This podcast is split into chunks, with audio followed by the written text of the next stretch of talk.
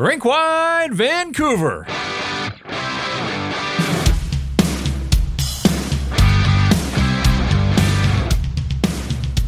Canucks wrap up their road trip with a 4 2 win in Chicago, game overshadowed by news just prior to puck drop that Phil Kessel may just be in the fold. We'll get to that later on. But first things first, we have a hockey game to discuss. Jeff Paterson joined on this episode by Farhan Lalji of TSN, Rinkwide Vancouver, coming to you from our studio in the lower lobby of the Wall Center Hotel. The Wall Center meeting space sets the tone for productive business events in downtown Vancouver. For more information, email sales at wallcenter.com. Farhan gets all the big assignments, Super Bowl on Sunday, and somehow you get a Canucks Blackhawks battle to break down 48 hours later. Oh, I'm telling you, this is this is the highlight, right? I mean, you know, this is the game Sunday, big deal.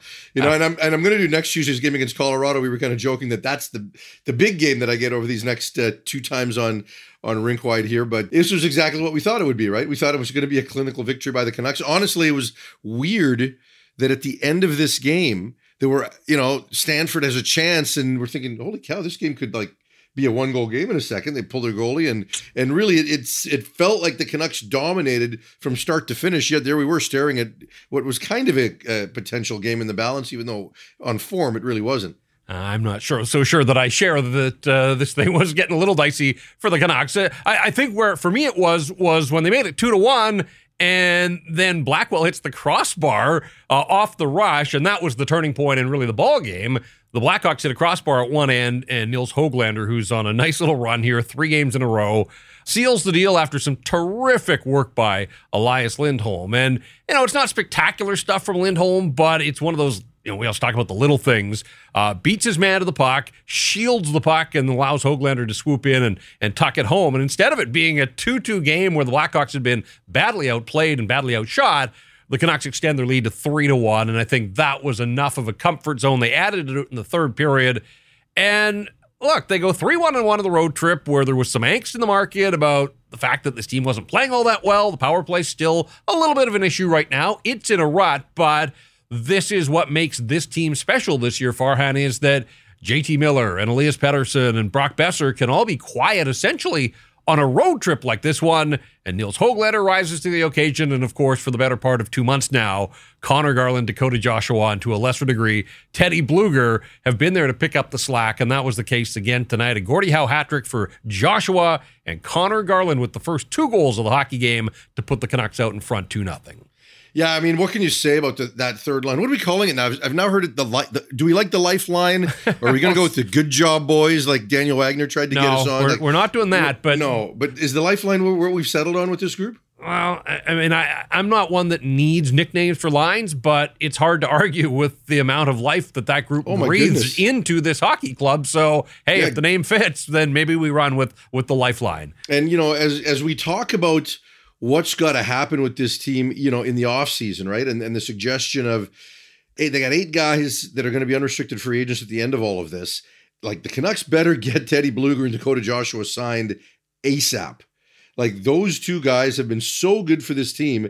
And when you look at what Joshua delivered in this game, right? I mean, he had a three point night, finishes with the Gordie Howe hat trick. You, you saw in that final shift with, or not the final shift, but late, three and a half minutes to go when Garland gets taken out. And it didn't seem like that bad of a hit. It's just going to look worse because Garland doesn't weigh much and he flies into the boards with a bigger guy hitting him. And, and Joshua, cheap shot or not, just went right after him and, and certainly looked like he won that fight. I, I just, and and I'm not a fighting guy, but when you, you certainly his teammates are going to appreciate that that he's there to to defend his guys and and do all of that. So when you look at what this guy has turned into, and we didn't know much about him when they brought him in here last year, and he had some moments, and then even this year he winds up getting healthy scratched early on, and you know you got the sense early, even last year, talking when he was talking about what this player was capable of, he really believed that there was something there.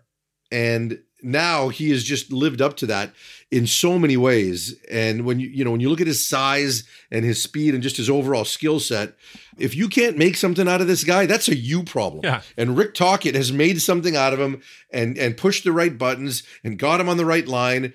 And they just can't break that lineup because we, we talked about Kessel and what the Canucks need in terms of top six forwards, and they added Lindholm. And are they still one more top six forward away? And Garland theoretically would be a guy you should elevate, but you just can't mess with that line.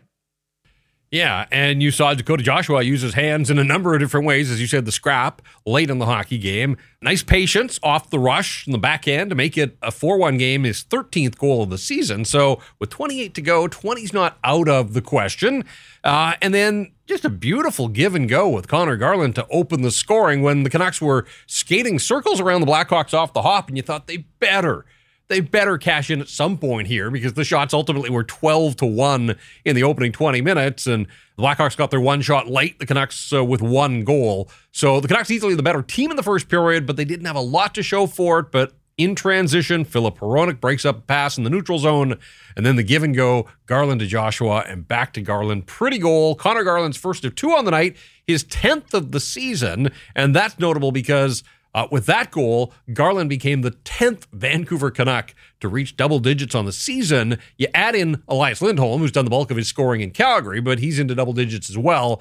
That gives the Canucks 11 different skaters on the roster now with 10 or more goals. So, again, they are deep. We know that they've got the top end, but on so many nights, it's been those guys a little bit lower in the lineup and uh, tonight it was a bunch of them. Garland with two, up to 11 on the season. Hoglander, his 17th of the year. And Joshua Unreal. gets up to number 13 for him on the season. So, really, the depth guys come through on a night when Miller and Boeser uh, didn't have it. The power play didn't have it. Uh, I thought the line of Pettersson, Lindholm, and Hoglander did a lot of good things in this hockey game. They had a couple of really extended shifts where they were just moving the puck around and Blackhawks were chasing.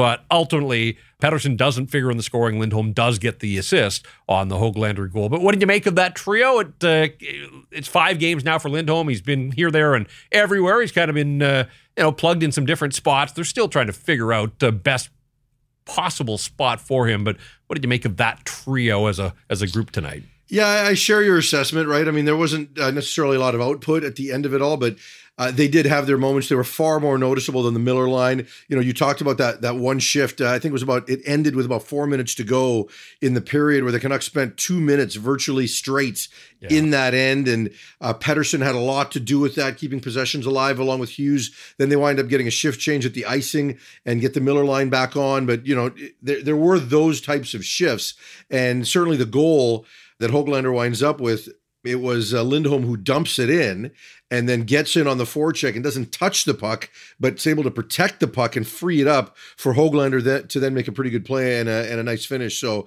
um, but it, it, it does just underscore how important this third line is for this team because we have said that a lot in the last couple of weeks that we've we've seen the top two lines perform, but at five on five, it's kind of been fits and spurts at various times, but you got that third line. They started the game again tonight because you know you want to set the tone with that first shift, but they score the key goals. They allow this team to relax. They allow them to kind of get their bearings and get into it. But um, you know, I think you mentioned it on a on a tweet that when you look at the Canucks schedule and the way it's set up, it's going to be hard for Lindholm to get a lot of practice time with this team. Yep. Right. There, there just isn't enough of it right now. So, you know, they, have got to just kind of rely on instincts. And I think Tocchet's done the right thing by putting that Swedish line together because you knew that Pettersson needed somebody with some offensive skill more than what he was playing with that he could potentially build some chemistry with, even if it's in game, not practice, and then elevating Hoglander up, who really did deserve the time. You know, he he deserves the increased role. There's there's just no doubt. I mean, this guy, when you look at his numbers, I think you had something late in the second period where he's played like seven minutes, but he's kind of everywhere, right? In those seven minutes. And he's he's all over the stat sheet. I, I think at that point he had seven minutes and 10 seconds of ice time and he already had the goal, five shots and eight attempts, right? This guy needs to play more. So to put those three together, I think it's going to work itself out at, at, at, a higher level. I really do. Um, but it's been great for Hoglander to play with more skilled players. It's kind of on on Pettersson to kind of bring the whole group together. Yeah, I mean, on the night, Hoglander's final stat line is 10 minutes and 41 seconds of ice time, almost all of it at five on five. You got a little sniff of power play time, 17 seconds. But uh, those statistics stand from the second period. Finishes with five shots on goal on eight attempts. But he also had that chance moments before Dakota Joshua scored where uh, Pettersson moved the puck and and Hoglander in front kind of got twisted around, but had a, a pretty good look, or it looks it looked like he was going to get a good look. Still, you know, in limited ice time, this guy finds a way to leave his fingerprints all over the stat sheet, and it's commendable. And and I think some of these other players lower in the lineup, you know, if you know, who knows what's going through Mikheyev's mind, but it's now 22 games without a goal. But you know, some of these other guys, if they're wondering about why are they on the fourth line, why aren't they getting more opportunities, you look at a guy like Hoglander, it's not about logging 15, 18 minutes. It's when you get out there, make the most of it, you know me, and do something. And he's doing it right now. And so he scored in three straight games, up to 17 on the season. It's a, a remarkable run for Nils Hoglander. And I can't imagine that he won't continue to get an extended look with Elias Pettersson. The question is, at some point, at some point, Farhan, they've got to throw him a bone and, and put him out there on that second power play unit. Absolutely. And the second power play unit got some time in this game. They started a couple of the power plays, right? And, you know, when you look at that third line, and ultimately the difference is, is for the most part, five on five ice time, not the third line, I should say, the first the first line, but Hoglander sitting there at 1041, Lindholm at 1632, and Pettersson at 1631. And Nils Hoglander has earned the opportunity to play similar minutes to those guys right now, right? And if you look at it, you know, just from a power play perspective, he gets 37 seconds in, and and you know those other guys are playing PP one time, which is over four minutes in this game. So, um, yeah, that, look, there's there's no doubt about it. He needs to continue to play more simply because he's earned the opportunity, right? This is not somebody we believe can do it. This is somebody who who shows that his his productivity at a five on five rates, just in terms of his ability to drive play and generate, is is really really good right now, and and he needs to get more time. Back to back wins for the Canucks, following up the overtime victory in Washington with a 4 2 win in Chicago. 36th win of the season. They are 36, 12, and 6, 78 points now. They've opened a four point gap over the Boston Bruins, who lost in a shootout uh, on home ice to the Tampa Lightning. So the Canucks are four clear of Boston and six up on the Dallas Stars. Like they actually have padding atop the lead at the top of the National Hockey League standings. And this was their 30th road game of the year. They've played more road games than anybody in the NHL and uh, just a scintillating 18 8 and 4 away from Rogers Arena. They matched their home ice win total on the road, and that is one of the reasons that they are where they are in the standings. 18 road wins for this Vancouver Canucks hockey club, and this is another thing too. Five straight out of the All Star break away from home, and now, and I wrote about this at Canucks Army over the weekend. But the schedule, they still see a lot of the top teams in the West, so quality of competition it's difficult, but in terms of home ice versus road and time zones, like the schedule really now starts to work in their favor. 17 of their final 28 games will be played at Rogers Arena. And after this one tonight, Farhan, only five more games outside the Pacific time zone. And two of those come next week when they make a quick trip to Minnesota and Colorado. So they're knocking down the games outside of the Pacific time zone. And there is going to be some practice time for Rick Tocchet. They've got that nine game homestand in the month of March, but in the short term, they come home for two against Detroit and Winnipeg, and then quick turnaround and right back out on the road. So, yeah, uh, Elias Lindholm is going to have to continue just to kind of feel his way during games, morning skates, warm ups, whatever the case, because there won't be a lot of practice time here over the next week, but the schedule then will let off. And when it does, like all of those teams in the chase pack, they've got games to make up. They've got games in hand. It's going to be a compressed schedule for them. And uh, really, the Vancouver Canucks, they've done so much heavy lifting, but uh, they are sitting pretty with 28 games remaining on their regular season schedule. Yeah, it's still bizarre when I look at it sitting there with a four point cushion against a Bruins team that just took care of them handily coming out of the break.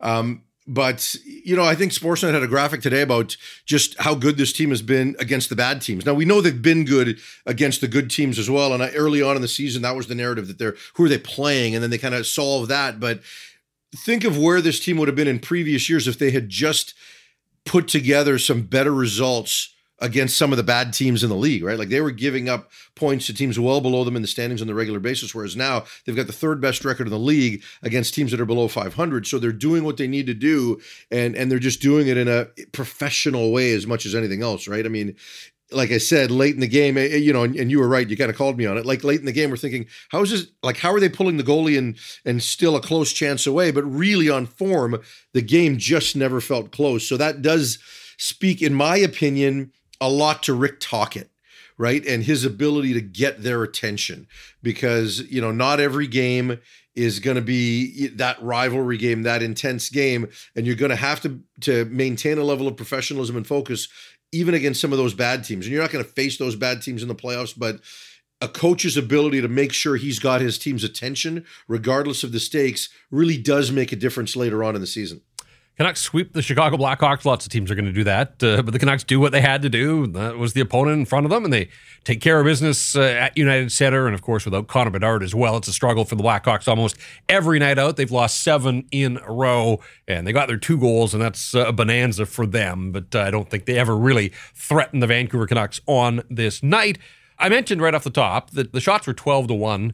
Uh, and the, the, the, drama, maybe the only drama in this game, really was would the Blackhawks get a shot in the first period because uh, it took until a late power play. And yes, they got one with about 30 seconds to go. Now, Thatcher Demko faces 23 shots on the night. He stops 21. He gets another victory, his 29th win of the year in his 39th start. And Rick Tocchet has pushed just about every proper and correct button possible for the Vancouver Canucks. But, and I don't want to go deep on this one, this was a Casey DeSmith start.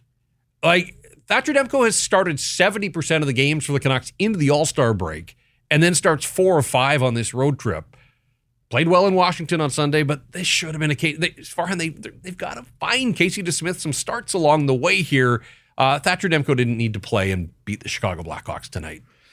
Yeah, I would agree. And they've got better games coming up. I mean, even in two nights when they're back home against Detroit, Detroit's gone 7 2 and 1 in their last 10 games. They've got the final playoff spot today uh, in the East. So this was the game. You're 100% right. And you don't want to wait because you know until next week and now you got the back-to-backs on monday and tuesday against minnesota and colorado where you know he's going to get to play but you would think demko plays on thursday demko plays on saturday against winnipeg at home on hockey night in canada and then you probably wait until that minnesota game before you get DeSmith in before coming back with demko on the tuesday against colorado. So yeah there, there was no reason not to. Uh, you know and i don't know if they kind of feel that they've handled him well enough in the early stages where you know now they want to try to build up his endurance or something like that like I, I don't know if there's some sort of method behind the madness but when we looked at the schedule even though it wasn't a back-to-back there was simply no reason not to start DeSmith tonight they know what they're getting in Thatcher Demko and like he is their unquestioned number one I understand that but we've seen this I mean two years ago they played him uh, and they were in a chase pack then, and that was under Bruce Boudreau. And eventually, they played him into the ground, and they do run the risk. Like he's, kind, they, I think they've handled him just about right, but I also think they've got a monitor and they're going to have to find some starts for Casey DeSmith that, you know, maybe they'd like to play Thatcher Demko. But yeah, I mean, you come home, you got Detroit, you've got Winnipeg, you're out on the road, it's Minnesota, it's Colorado, Boston's here at the end of the following week. Like that's another Thatcher Demko game. And so all these big games against Western opponents, sprinkle in a couple against the East as well this one just felt to me, and and I haven't had the opportunity to talk to Rick Tocchet about why. Whatever the case, they go with Demko. He delivers as he almost always does. As we said, 29 wins now on the season, but he has started 39 times for the Vancouver Canucks. So just something to monitor as this team moves forward. They defeat- yeah, there, there weren't a lot of five alarm saves that he had to make. There was one late in the period where he kind of went post to post and big groin stretch that I kind of held my breath on. And, and the other part of it is is that Smith has been just fine when he's played, and you can make the argument at some points that the team plays better in front of them, right? I mean, and that's that's not completely unusual with a backup where a team's got their attention a little bit more, right? Because they think they might have to do a bit more. But you know, I think this team and coaching staff has gained a bit of belief in DeSmith, so I don't know why it would have even been a hard decision. But anyway, here we are. They won. Not much to complain about.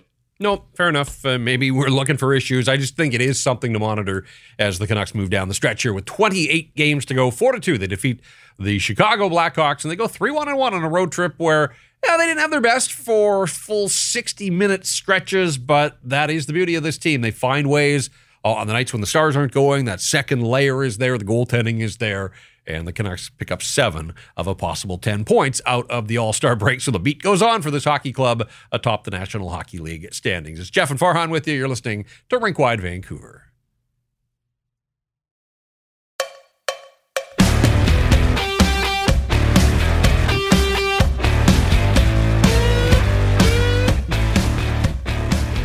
Couple goals from Conor Garland. He's up to 11 on the season. Nils Hoglander to 17, and Dakota Joshua essentially seals the deal. Made it four to one early in that third period. Four two is the final. The Canucks defeat the Blackhawks. The Canucks with back to back wins to wrap up the road trip. They pick up points in four of the five games. You've heard from Farhan and myself and our thoughts. Going to hear from Rick Tocchet. You'll get a thought from Dakota Joshua as well. Lots going on around this Vancouver Canuck Hockey Club and all the post game audio on Rinkwide Vancouver is a presentation of Mr. Lube, 100% Canadian, pioneer of the no appointment oil change. Now, all of their work is warranty approved, and they're providing tire service and sales, so it's not just about oil and lube. No appointment needed. 16 locations across the lower mainland, and for one near you, go check them out on their website, MrLube.com.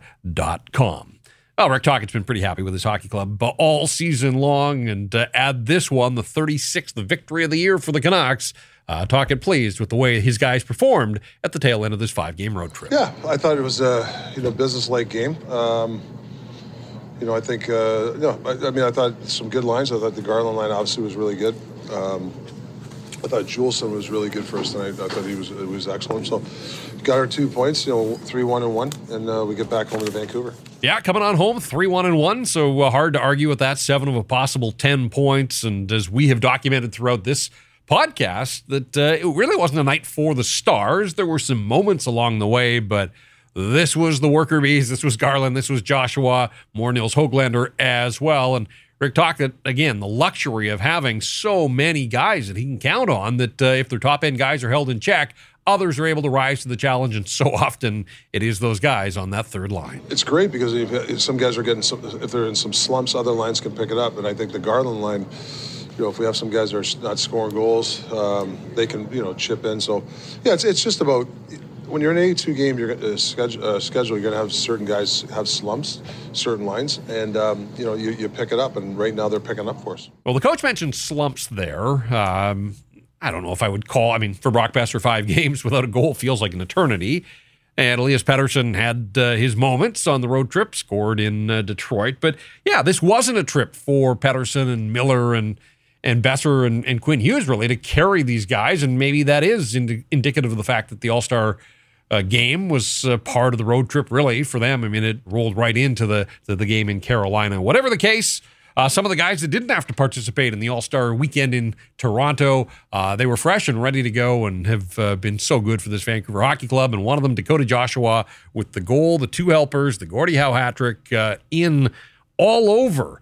This hockey game, Dakota Joshua in conversation with Kate Pettersson of the Canucks after the game, just talking about his night and the fact that so many guys are stepping up for this hockey club. Uh, yeah, for the most part, we were we were good and on top of things tonight. We didn't uh, give them a whole lot, and uh, we're just able to, uh, you know, keep our composure and uh, squeak out a win.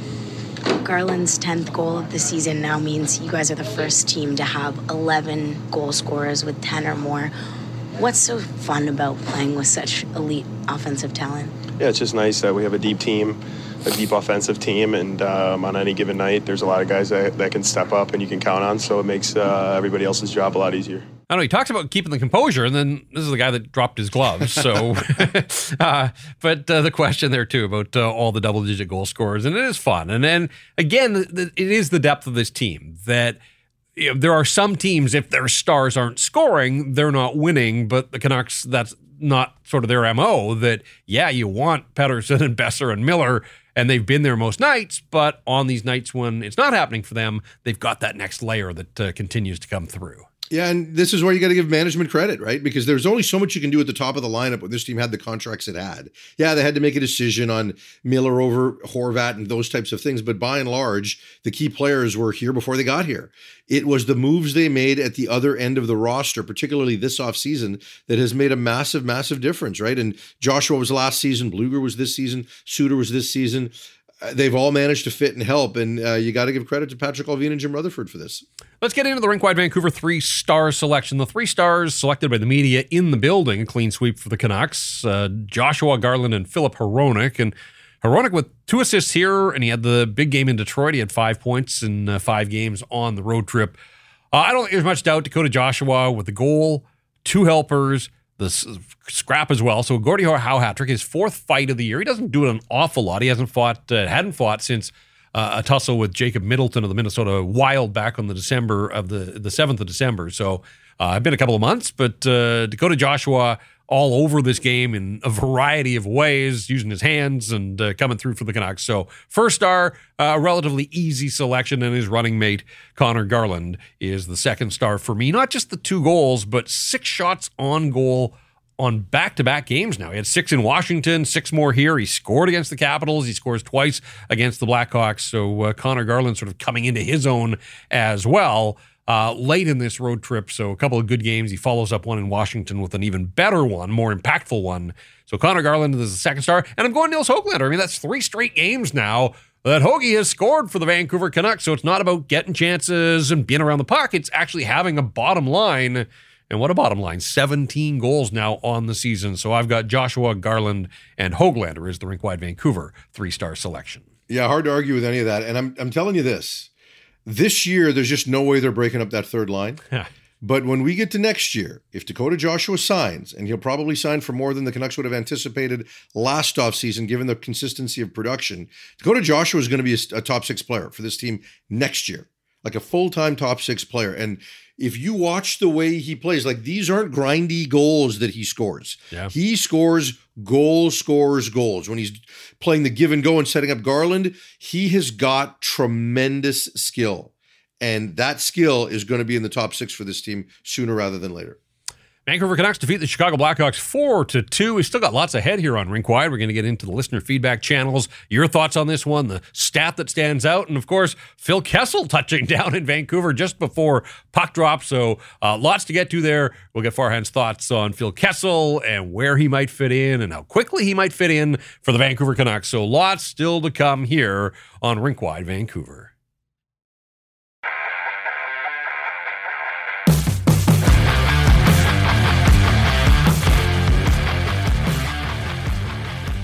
Canucks beat the Blackhawks 4 to 2. It's Jeff and Farhan with you, Rinkwide Vancouver. We're going to get to Phil Kessel talk in a second. Yes, sort of dominated as this game was going, uh, all the talk on social. Forget the hockey game. Uh, Phil Kessel's in town, and there was photographic evidence of him at the airport. Uh, before we get to uh, Phil the Thrill, though, a couple of things. Got to take care of some business here. We'll get to the stat that stands out, and I don't know. I'll have to go back and audit at the end of the season how many times Quinn Hughes has been the focus of the stat that stands out. But pretty much every night does something, and this was a relatively quiet night, I thought, for the captain, but uh, does get the second assist on the 4 2 goal on the Dakota Joshua goal, plays it down low to Blueger, and then the centering pass. Uh, thought for a second maybe Conor Garland had touched it, but no. So Quinn Hughes does get the assist there. And with it, joins Doug Lidster in fifth place in all time Canucks scoring among defensemen with 307 points in his 337th NHL game. So far, and it's taken him 337 games to become a top five scorer in franchise history. And he's only 20 points away from moving past the guys that are ahead of him aside from from Alex Edler. So by the end of the season, Quinn Hughes is going to be number 2 with a bullet and have only Alex Edler to catch when it comes to scoring uh, among Canuck defensemen. Yeah, I mean, you know, his, his floor in any given game this year is so high, right? Like this is this is a game that, like you said, he didn't necessarily have to do as much, but there still are some some moments that all of a sudden he just takes over and it just happens, right? I mean, whether it was that sequence late in the first period where, you know, they had that two minutes of pressure and he was responsible for a lot of it. You know, there was the, the one assist that he got. There were just, there's just moments in any given game where he just, he controls play. He just makes something happen that just lets you know that he's, that he's there, that he's Quinn Hughes, uh, that he's arguably the best defenseman in the National Hockey League and, and certainly uh, the unquestioned straw that stirs the drink here for this team.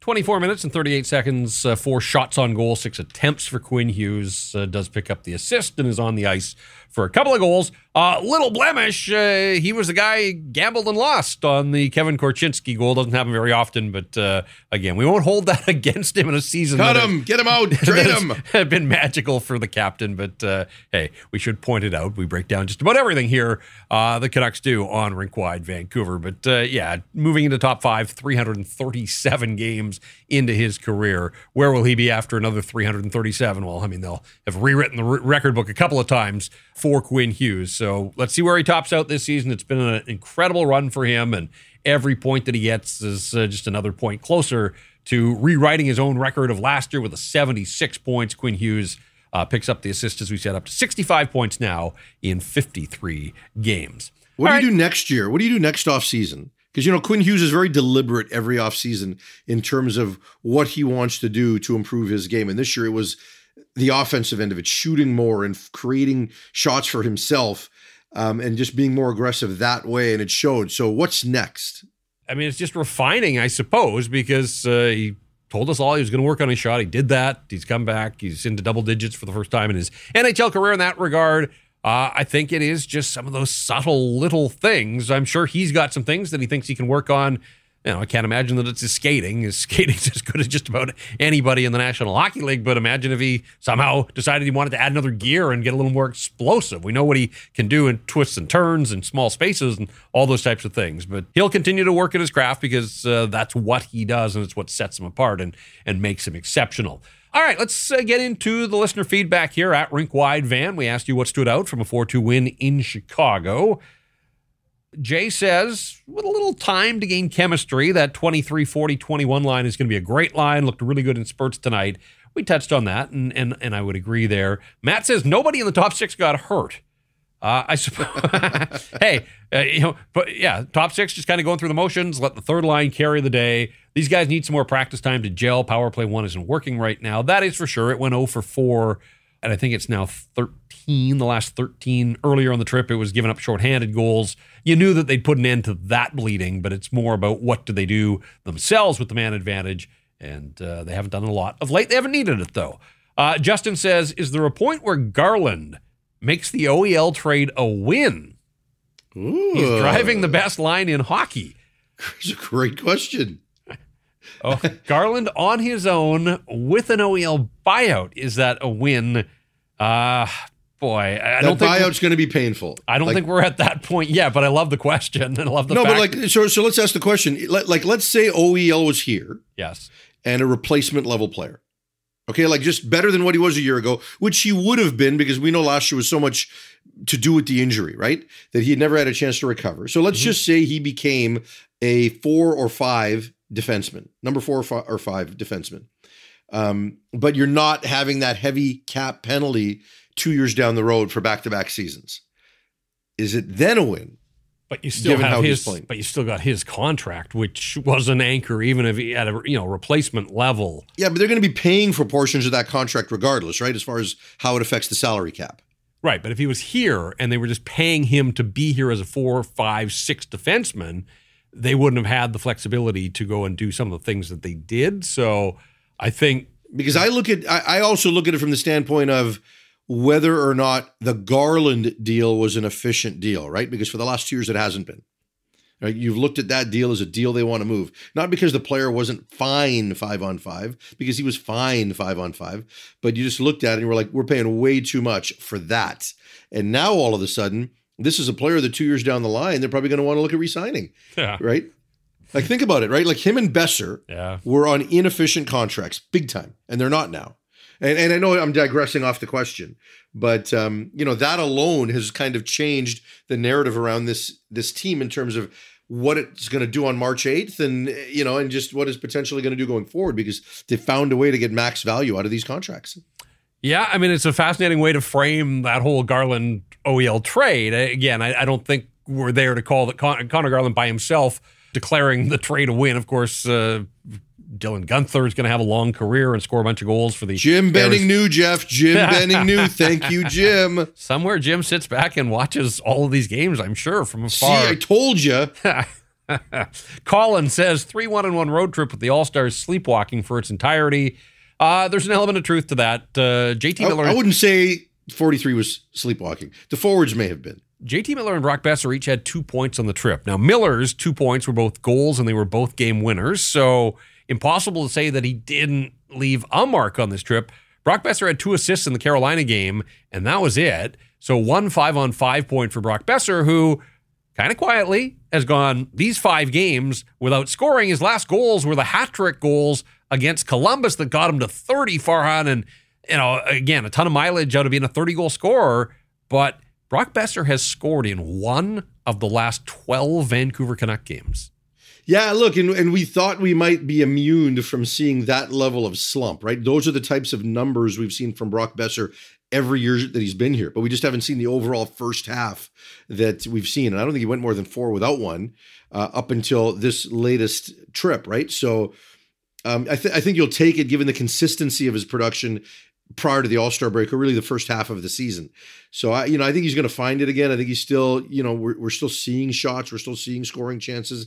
We knew, you know, everybody that was critical of anybody in the media that suggested there'd be a level of regression in terms of their shooting percentages as a club, right? We we are seeing that, but what you're not seeing is it happen across the board with the team.